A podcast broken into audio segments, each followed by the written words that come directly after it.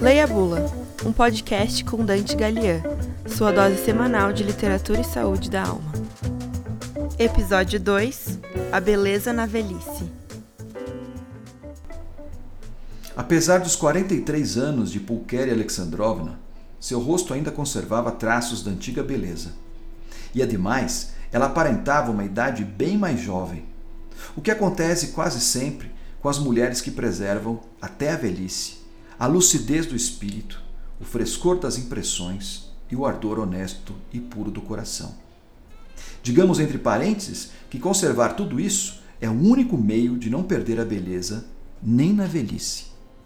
Esse trecho de Fyodor Dostoiévski se encontra no famoso romance Crime e Castigo. Pulquéria Alexandrovna nada mais é do que a mãe do que o famoso personagem de Crime e Castigo, que é o Raskolnikov, aquele personagem que está envolvido fundamentalmente com a morte da velha usurária né? e que traz todas as questões essenciais que Dostoevsky levanta nessa obra e em muitas outras a respeito da moralidade da vida, do sentido do crime e do castigo. Mas aqui eu quis destacar uma questão mais essencial, ou pelo menos mais atual para os dias de hoje, que é a questão da beleza.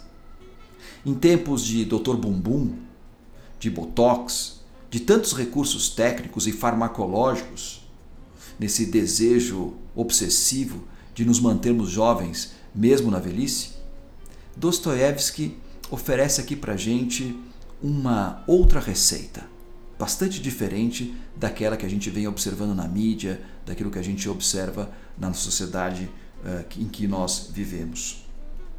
Dostoevsky nos aponta três elementos essenciais para preservar a beleza até mesmo na velhice. O primeiro deles é a lucidez de espírito. O que significa isso? significa manter o nosso espírito aberto, alerta. Manter a nossa jovialidade, não na nossa aparência, mas na nossa essência. Porque a verdadeira beleza é aquela que começa no espírito, se transmite para a alma e se transborda no nosso corpo. O segundo, a segunda dica que Dostoevsky traz também para nós nesse trecho é o frescor das impressões. Estar aberto ao mundo. Nunca se fechar para o novo. Nunca se deixar levar por uma ideia de que tudo no final das contas não passa de um déjà vu. A partir de uma certa idade, nós nos tornamos fechados. Nós começamos a mostrar um certo ressentimento para com a vida, para com o outro. E é nesse sentido também que nós envelhecemos.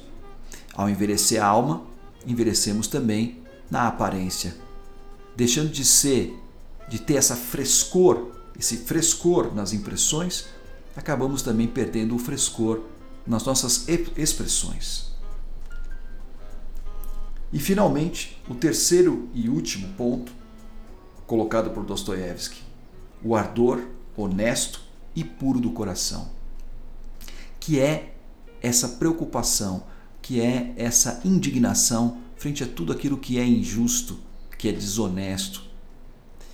Não só na perspectiva da sociedade como um todo, no âmbito da política, da economia, mas também com aquilo que nos diz respeito no nosso cotidiano o ardor honesto e puro do coração é próprio daquelas pessoas que estão sempre olhando para o seu próximo, seja ele seu vizinho, seja ele seu parente, seja ele um amigo, alguém que mora na sua própria casa. Quando a gente está envolvido com os outros, envolvido com aquilo que diz respeito à justiça e à felicidade dos outros, isso mantém a nossa alma aberta fresca, dinâmica. A conjunção desses três elementos é o que acaba fazendo com que a nossa alma seja uma alma bonita. E uma alma bonita se expressa através dos olhos, das mãos, dos gestos, da pele, do cabelo.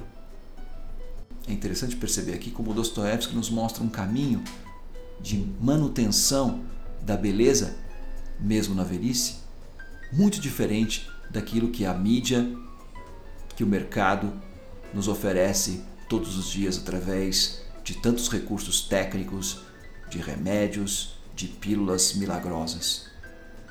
Vale a pena meditar nesse trecho de crime e castigo e pensar fundamentalmente em que medida a gente está cultivando essa lucidez do espírito, esse frescor das impressões e esse ardor honesto e puro do coração como forma de manutenção e promoção da saúde e da beleza da alma e de todo o nosso ser.